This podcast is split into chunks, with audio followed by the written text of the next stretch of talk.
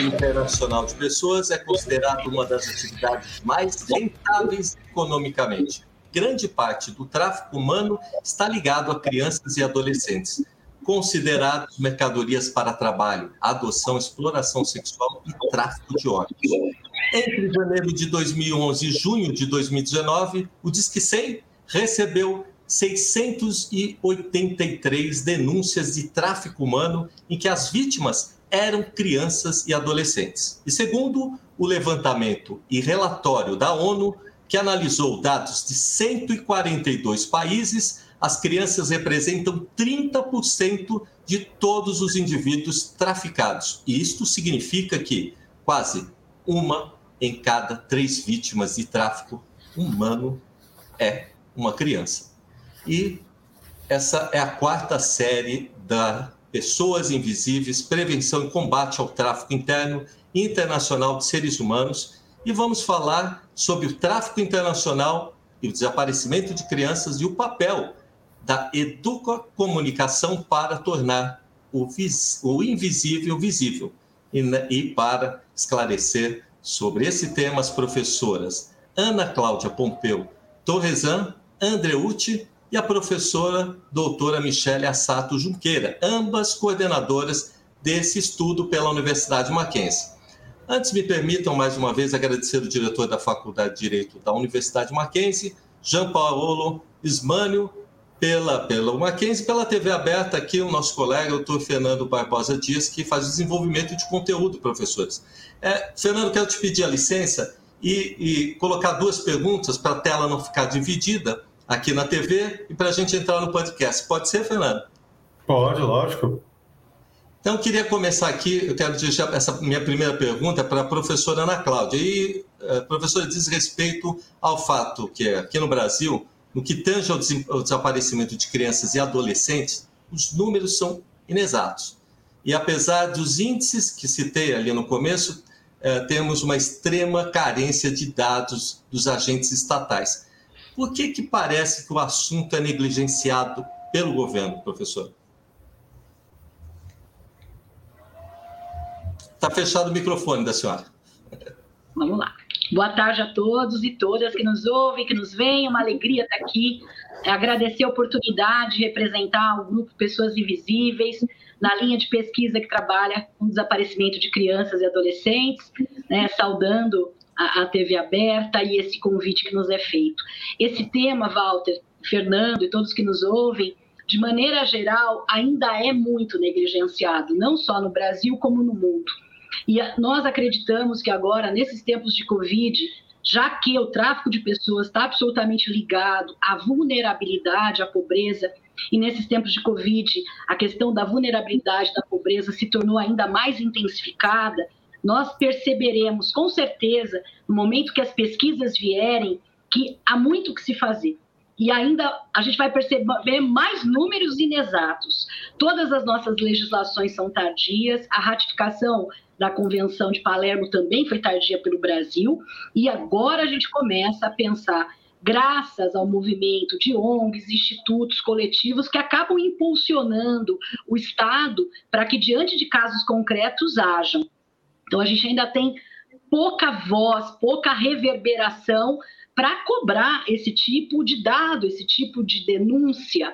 E quando a gente faz parte de uma academia como foi citado né, agora há pouco, Mackenzie, quando entra nessa ideia de, se, de tornar o invisível visível, é porque a academia também é um lugar, é um locus propício para fazer com que políticas públicas, legislações e pesquisas sejam desenvolvidas nessa área, para que esses dados, Walter, não se apresentem dessa forma para nós. Até para nós mesmos, que somos pesquisadores, muitas vezes a gente fica diante de informações que são desinformações. Há um excesso informacional, há uma dificuldade de captar esses números e muitas vezes a gente se dá conta de parecer fake news, porque você não sabe em que dado acreditar. Mas acredito que a parceria público-privada, de uma maneira mais ampla e com a visibilidade, como vocês estão dando no programa agora, pode ajudar com que todos nós nos conscientizemos, primeiro, que esse problema existe porque ele ainda fica como uma fábula. Eu, quando leciono, falo, falo muito isso para os alunos. Eu sou do interior de São Paulo. Então, aquela história, né? Olha, cuidado que tem o homem do saco que vai pegar, do saco preto vai pegar criança. Vocês já devem ter ouvido isso. Essa história né, pode parecer a história da carochinha, fica parecendo uma fábula, quando na verdade crianças desaparecem. E tudo aquilo que parece muito fabuloso, os números nos demonstram que, ao contrário disso, o tráfico de pessoas é o terceiro né, tráfico mais rentável ilegalmente do mundo. E acredito eu, por conta própria, que dada agora a vulnerabilidade do Covid, capaz de ser o segundo até o primeiro. Então, algo que a gente precisa realmente conversar para evitar essa absolutamente disparidade, essa absoluta disparidade de dados que a gente tem hoje. É, professora, falando agora nessa questão de legislação, né, eu queria perguntar à professora Michele, antes de passar a palavra para o doutor Fernando.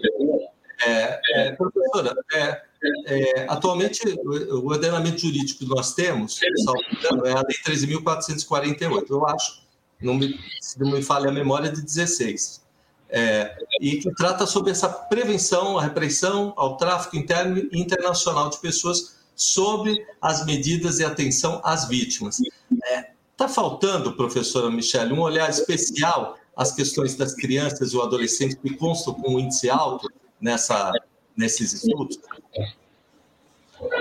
Então, boa tarde, muito obrigada pela pergunta. Walter, Fernando, um prazer estar aqui com vocês nessa tarde, professora Ana, minha companheira. É, Walter, esse, né? Nós, inclusive eu e a professora também um grupo de pesquisa é, focado ao da criança e do adolescente. Né? O nosso olhar para a proteção da criança e do adolescente, ela deveria sempre se pautar na prioridade absoluta prevista constitucionalmente no artigo 227. Né?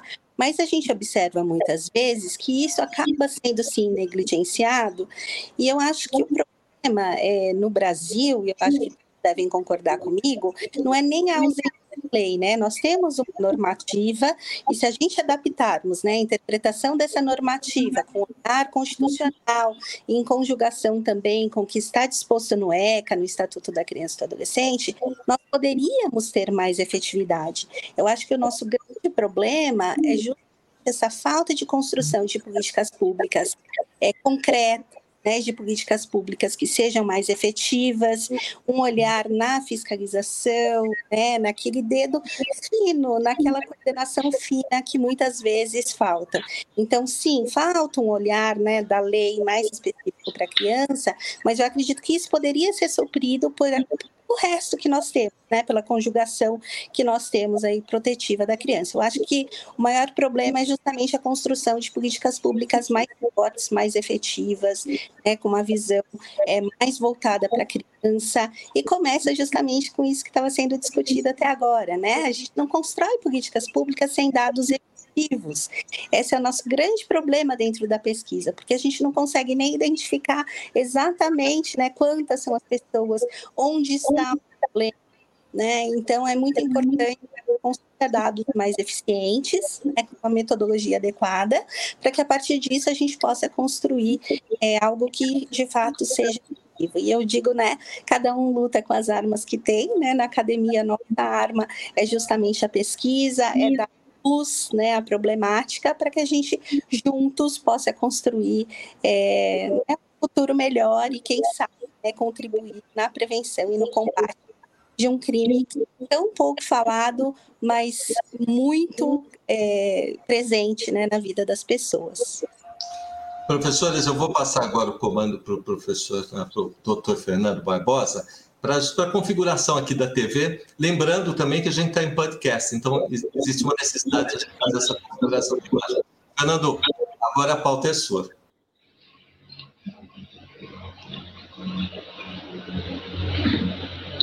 A pauta é nossa, como eu estava dizendo.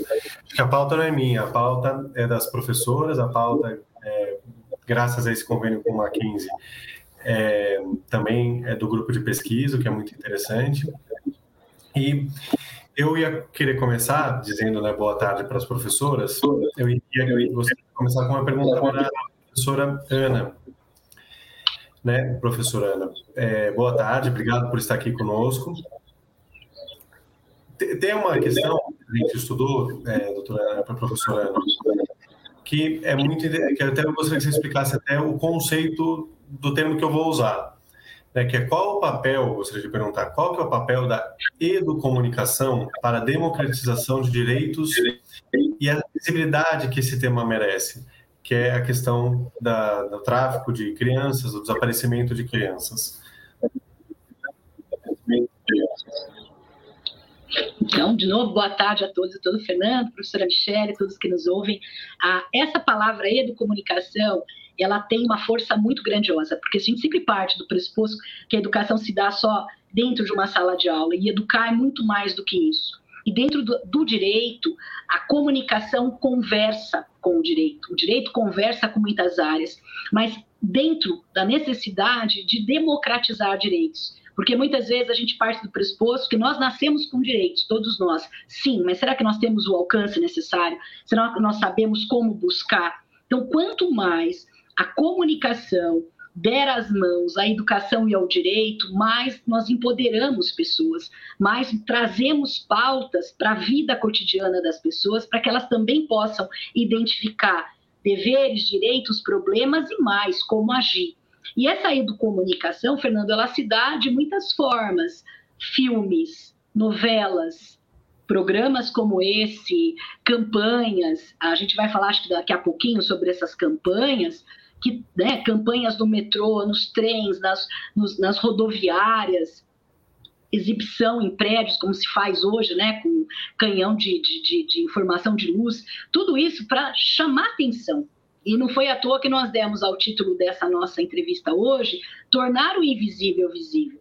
Porque os números mostram que, que pelos números é muito visível, mas para muitas pessoas com as quais nós conversamos, é invisível. E eu sempre digo, né, nós não vamos querer que isso aconteça no quintal da gente, porque isso é muito sofrido. Né? Então, para que a gente possa romper com esse paradigma que parece que é algo de uma fábula, de uma história da carochinha que não existe, a gente precisa começar a capacitar. Então, capacitação da forma mais ampla que a gente puder trazer. Isso seria educomunicação. Eu, eu gostei muito da, na primeira fala da professora, quando você disse, esse tema parece uma fábula. É, porque parece mesmo. Se você falar com algumas pessoas sobre esse tema, é difícil a pessoa acreditar que é possível isso ainda acontecer. Como é que um corpo é traficado? Como é que uma pessoa. E a imaginação dela é que se existe esse tráfico, ainda é a pessoa quase que algemada, sai do país, é, ou a criança, né? É, numa, em condições absolutamente contrárias à, à, liberdade dela. E infelizmente não é assim. Tal, Exatamente. Né, até muito provavelmente com a criança a questão do consentimento é menor ainda. É, agora, eu gostaria de perguntar para. Eu vou alternar as perguntas, tudo bem? Tá. Então agora vamos para a nossa outra colega professora. A segunda pergunta que eu queria fazer, por favor, é, dentro dessa resposta da professora Ana, se é possível citar experiências que tenham sido exitosas de educomunicação para a visibilidade do tema. Para a professora Michelle, eu gostaria de fazer essa pergunta. Sim, sim. É, complementando, né, até o que a gente estava discutindo aqui com a professora Ana, é justamente isso. A gente acredita que esse processo de educação ele é um processo contínuo, né? Porque às vezes a gente pensa assim, a educação é direcionada para a criança, a educação é a educação formal dentro da escola, dentro da universidade. Mas a, edu a educação ela deve estar presente em toda a sociedade, né? Como uma forma mesmo de desenvolvimento dessa sociedade. Então a gente tem algumas campanhas exitosas, sim, né? A mais famosa é a campanha do Coração Azul, né? Que acontece é, no mundo todo como uma forma de conscientização aí em relação relação ao tráfico de pessoas. Nós tivemos a oportunidade lá na Universidade Presbiteriana Mackenzie de participar da campanha, salvo engano, em 2017, então que a gente também colocou a luminosidade né, do nosso prédio histórico de azul. É, são pequenas né, questões que trazem à luz né, a, temática, porque, como a gente estava dizendo, né, parece brincadeira, parece fábula e parece que não acontece perto da gente. Mas o tráfico de pessoas, ele está ali ali, né, muitas vezes, naquela menina que vai fazer um intercâmbio, mas não tem exatamente é, os dados daquela pessoa que vai receber ela e nunca mais volta, né? A criança que estava ali do lado dos pais e que de repente desaparece. A gente tem relatos, Fernando, de crianças, né, que foram daqui até a casa da amiga, a 200 metros de distância e não voltaram mais. Né? E daí você não tem aquela, aquela angústia né, dos pais, porque você não sabe onde está seu filho, se ele está morto, se ele está vivo, né? O que está acontecendo com ele. É daí que nasce, inclusive, a ONG Mães da Sé, né? Que é uma, que já foi uma das nossas parceiras ali na, nas pesquisas. Então, voltando ainda, né? Temos é, novelas como Salve Jorge, da Glória Pérez, né? Que trouxe essa discussão, porque é importante trazer essa discussão para o público em geral, né? Para saber que acontece sim, né? Tem a grande discussão questão do tráfico, por exemplo, para exploração sexual, que muita gente pode achar assim, poxa, mas a, a moça, né, ela foi para o exterior porque ela queria se prostituir, então quer dizer, ela queria, ela consentiu em relação àquilo. Mas é muito diferente você consentir com a prostituição e consentir com o tráfico. Né? Ou pequenas coisas que acontecem aqui no nosso dia a dia, né? Internamente também a gente vai ter problema na região norte, vai ter problema também no nordeste com os migrantes que são assediados para vir trabalhar, né? Em São Paulo tem o problema aí do trabalho escravo contemporâneo. Então a gente percebeu que essa temática do, do tráfico de pessoas, ela tem uma, uma uma visibilidade e uma aderência com tantos outros assuntos, né? Quando nós começamos a pesquisa, nós começamos com a temática das mulheres invisíveis, porque a gente queria falar sobre tráfico de mulheres. E daí a gente percebeu o quanto que se espraiava em tantas outras coisas, né? Porque tem a exploração sexual, como eu disse, o trabalho escravo. No âmbito das crianças, a gente tem muito tráfico, é, seja para retirada de órgãos, seja para adoção ilegal, né? Então são muitas questões que vão se espraiando e por isso que o projeto, né, que começou lá em 2017, continua até hoje gerando outras temáticas tão relevantes quanto, né? Então, Salve Jorge, a campanha do Coração Azul, mais recentemente nós tivemos aquele, aquele desafio dos 10 anos, né? Que a pessoa postava uma foto de agora é, e de 10 anos atrás, né? Isso também foi muito interessante, porque é, vários órgãos fizeram, né, por meio de, de da tecnologia, né, é, o envelhecimento das fotos de crianças desaparecidas, né? Então, para poder mostrar as fotos de como elas estariam hoje, porque muitas vezes a gente não reconhece, né, naquela criancinha ou adulto que ela é hoje. Então tem muitas sim é, iniciativas aí sendo criadas. Muitos países também, né, colocam as fotos das pessoas, principalmente em aeroportos e locais de grande é, visibilidade, para que as pessoas possam, poxa, eu já vi essa pessoa, já vi esse rosto, né? E de alguma forma a gente possa ter algum resultado. Porque principalmente com criança é muito difícil, né? Às vezes você reconhecer aquela criancinha, né, no adulto que ela é hoje, porque muitas vezes é, o desaparecimento ele perdura durante muito tempo. É, me ocorreu uma pergunta e o Walter me dá um pouco de liberdade, às vezes, de perguntar, é a partir da resposta das professoras. No caso de tráfico de crianças, é, é, bem diferente, eu acho, do que a gente conversou nas outras palestras. E é uma pergunta, talvez, são duas perguntas, aliás. Não sei se vocês podem me ajudar. É, a primeira pergunta que eu queria fazer é um pouco mais jurídica, que é o seguinte: a pena ou o ilícito, né? O ilícito do tráfico de crianças, ele é apenado mais rigorosamente? Essa seria a primeira pergunta. Eu acredito que sim. É... E a segunda pergunta é, já que foi utilizado um exemplo de novela interessante da Salve Jorge, a novela atual é, também tem um exemplo que daí eu não sei se configura ou não o tráfico de crianças, mas acho que é interessante até para os ouvintes poderem definir que é a questão, e você trouxe o exemplo do Norte, Nordeste, a questão dos migrantes. A criança que é vendida é, pelo pai ou deixada pelo pai, né? Isso não é porque o pai faz isso que alguém pode pegar a criança, obviamente, né? Até porque existe todo um processo de doação. E se isso configuraria o ilícito de tráfico ou é só algum outro ilícito?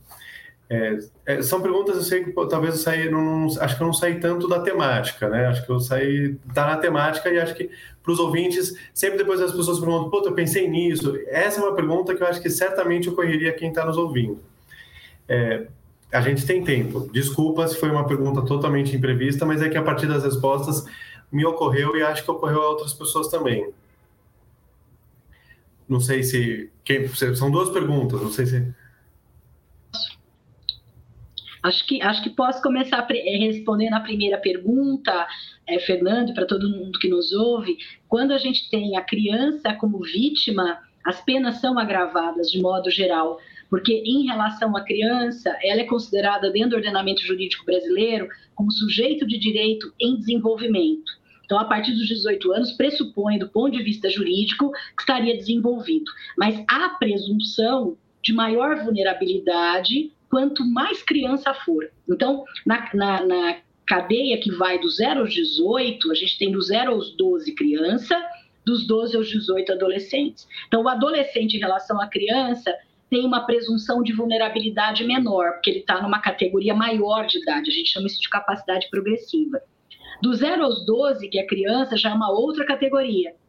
Está dentro dessa noção da criança ser um pouco menos de capacidade progressiva em relação ao adolescente.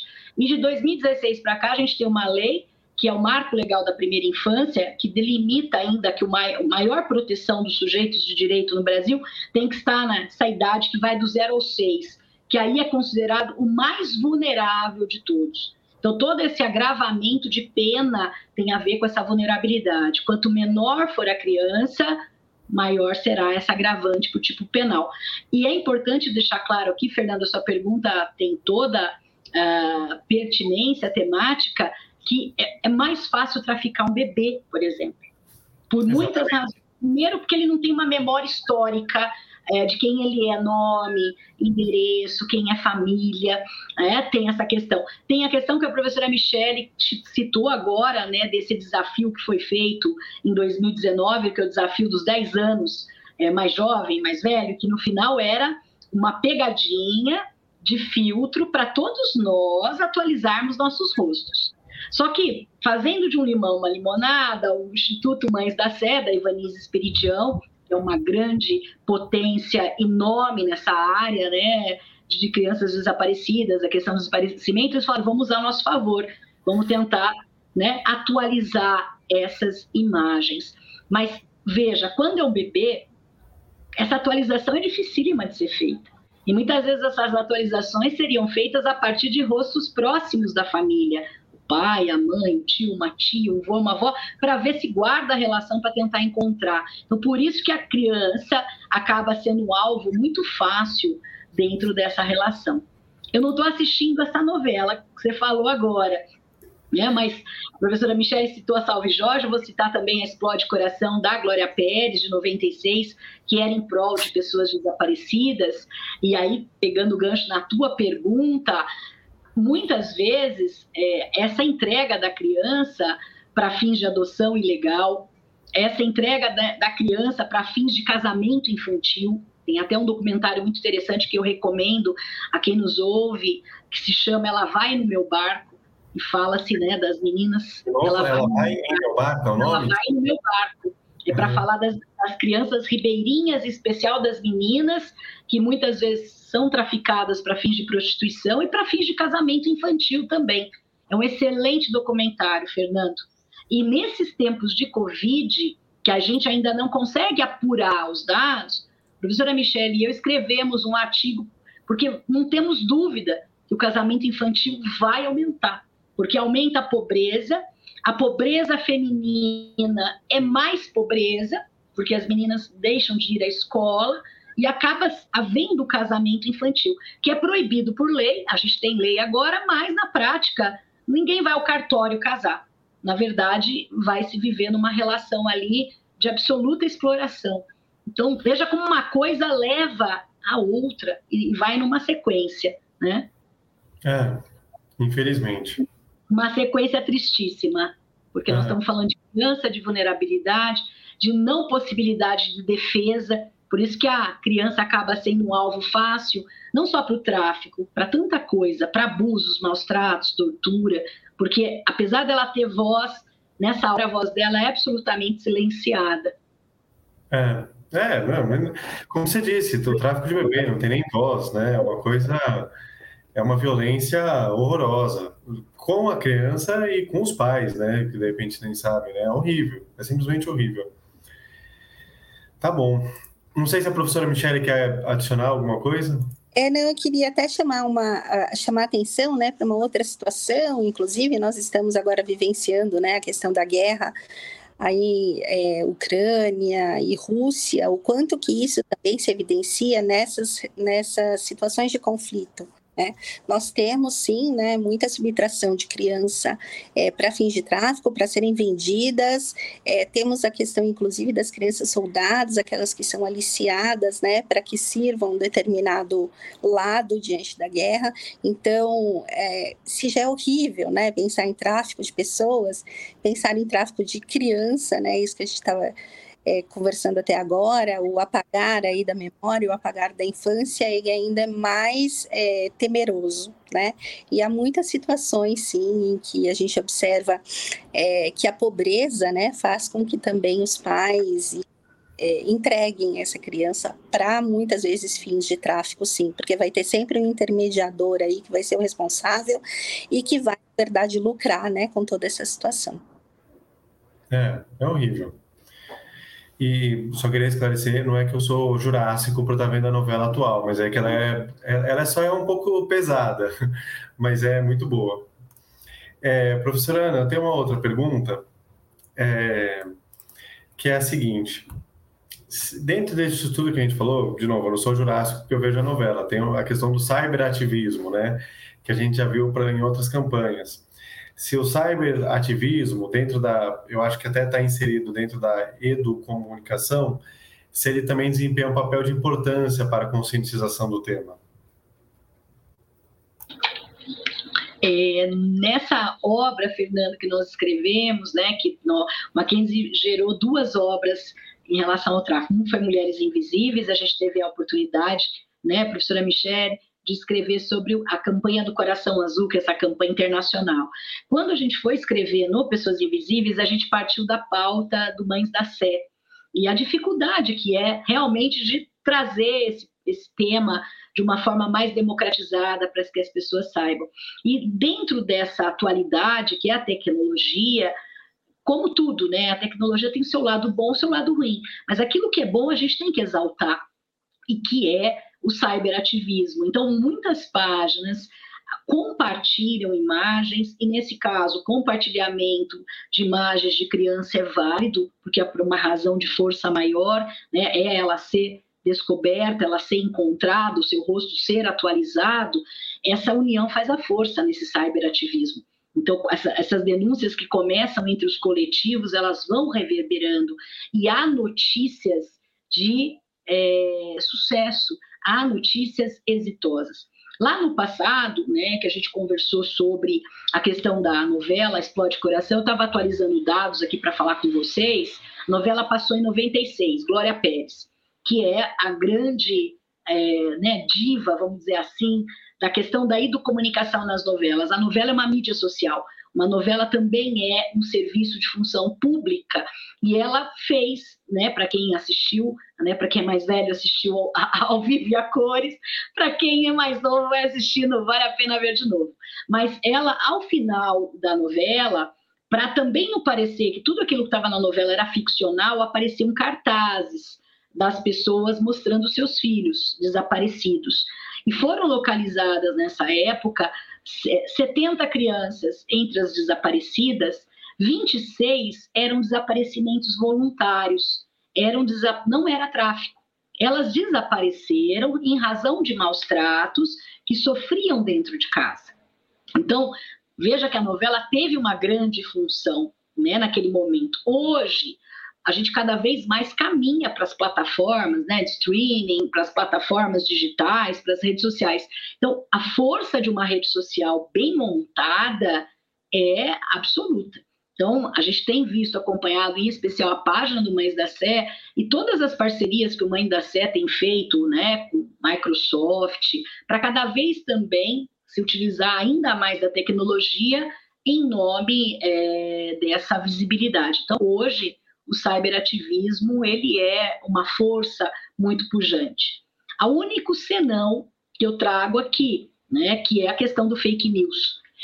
Então, de muitas vezes também ter muita informação e não ser uma informação bem coletada, mas a partir do momento que ela é bem coletada, que ela é eticamente disposta, o cyberativismo reverbera como voz muito potente nesse caso, né? Porque é o sofrimento de mães, de pais, de famílias que vão ao lado do Estado, mas às vezes até mais que o Estado, buscar pelos próprios filhos, né? Então acho que isso é muito interessante contar com esse tipo de atualidade, né? Do admirável mundo novo. Nesse caso, o cyberativismo pode ser sim considerado.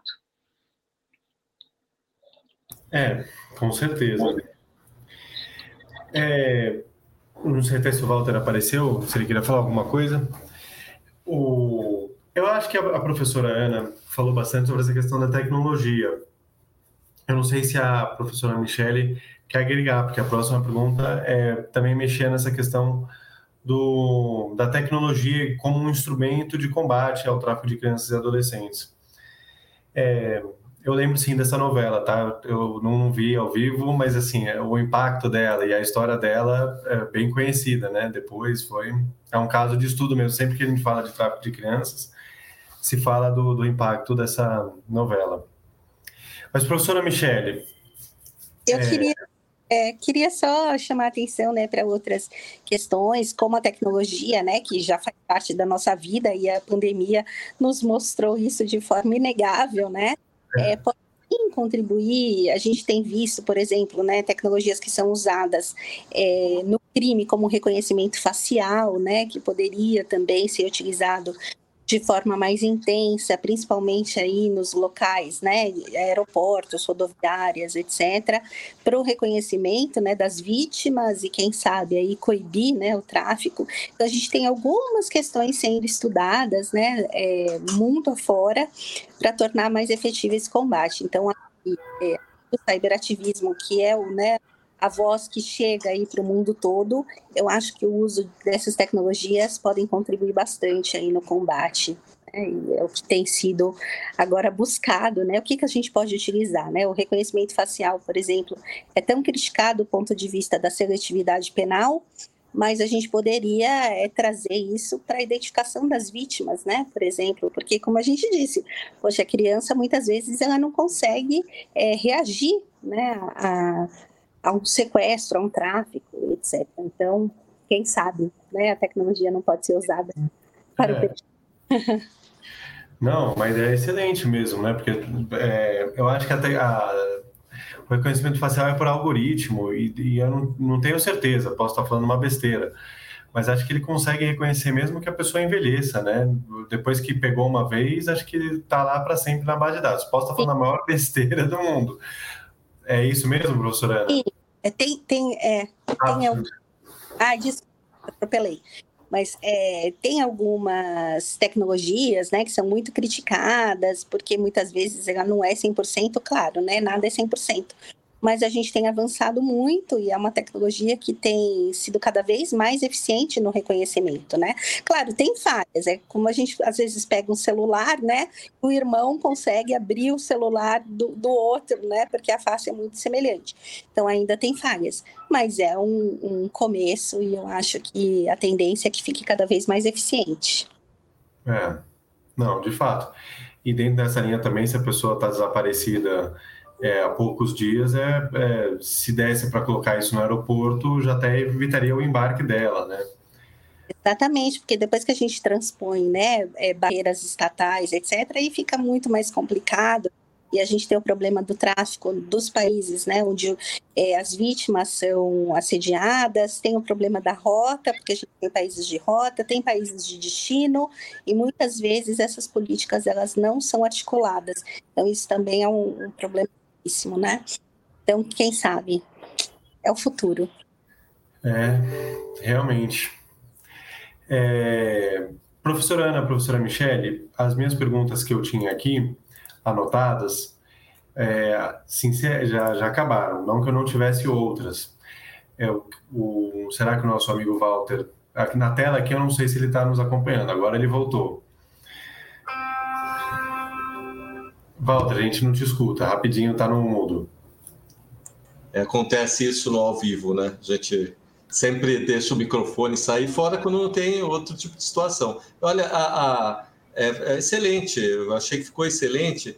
Eu queria pedir doutor Fernando, as considerações finais, porque a gente não vai encerrar nesse dia, né? Essa discussão da questão infantil é uma, uma questão no Brasil é, é, negligenciada ao extremo, e eu queria perguntar, assim, para finalizar, para fechar o quadro, é, com, tanto, com tanta lei que a gente tem aqui, a gente já comentou, que é uma delas, é, e tanto amparato na comunicação, como é o caso da novela, o Fernando até citou que foi a novela anterior a essa que está sendo agora é, foi aquela situação que o, o pai entregou para vendeu o filho, né? É, aconteceu isso na novela anterior. Eu sou um noveleiro nato, né?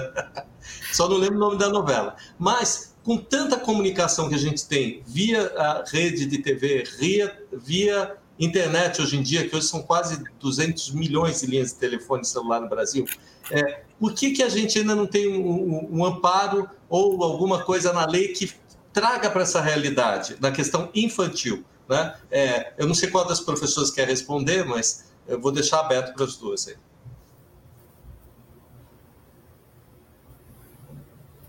Posso responder. Olha, professor Walter, eu acho que é, falta também no Brasil um reconhecimento, que é algo que a gente criança, né, de que é responsabilidade pela todo mundo. Então, a Constituição nos traz né, família, Estado e a sociedade todo, é de que a família, que a criança é um problema de toda a sociedade. Né? Então, quando a gente olhar para isso, talvez a gente tenha legislações mais efetivas, talvez a gente tenha políticas é, mais efetivadas é, para o combate, para a proteção da criança e a visão mesmo de que ela tem que ser prioridade para uma sociedade que pretende, é, de fato, ser desenvolvida.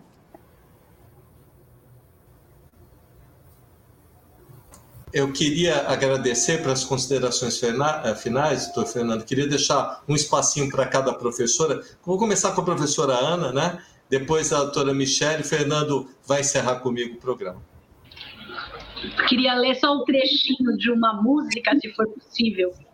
Claro. É, teve uma campanha agora em 2019 aqui na, é, aqui na América Latina que são vozes latino-americanas em prol, né, no combate ao tráfico de pessoas.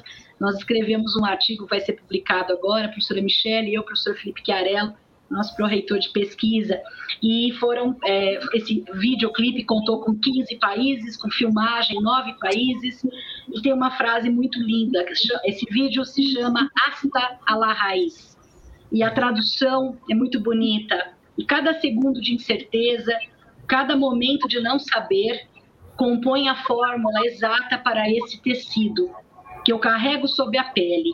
Assim te protejo, você continua aqui dentro. Eu te levo dentro de mim até a raiz. E mais, por mais que cresça, sempre você vai estar aqui. Então é a fala de uma mãe que procura por um filho desaparecido. Com isso eu queria agradecer. Foi fantástico. Professor Michele.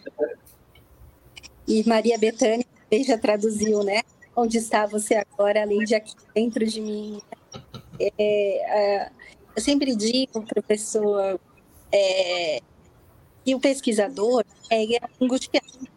E a nossa pesquisa relacionada ao ao desaparecimento de crianças veio justamente dessa angústia.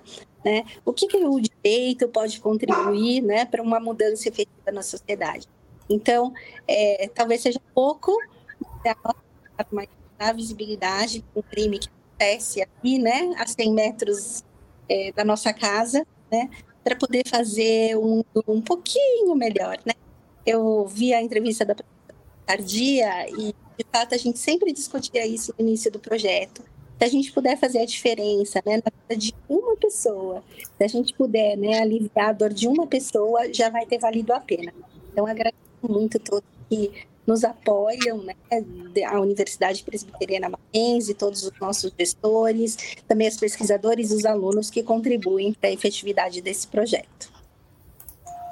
Doutor Fernando, colega nosso de bancada, queria deixar para você fechar.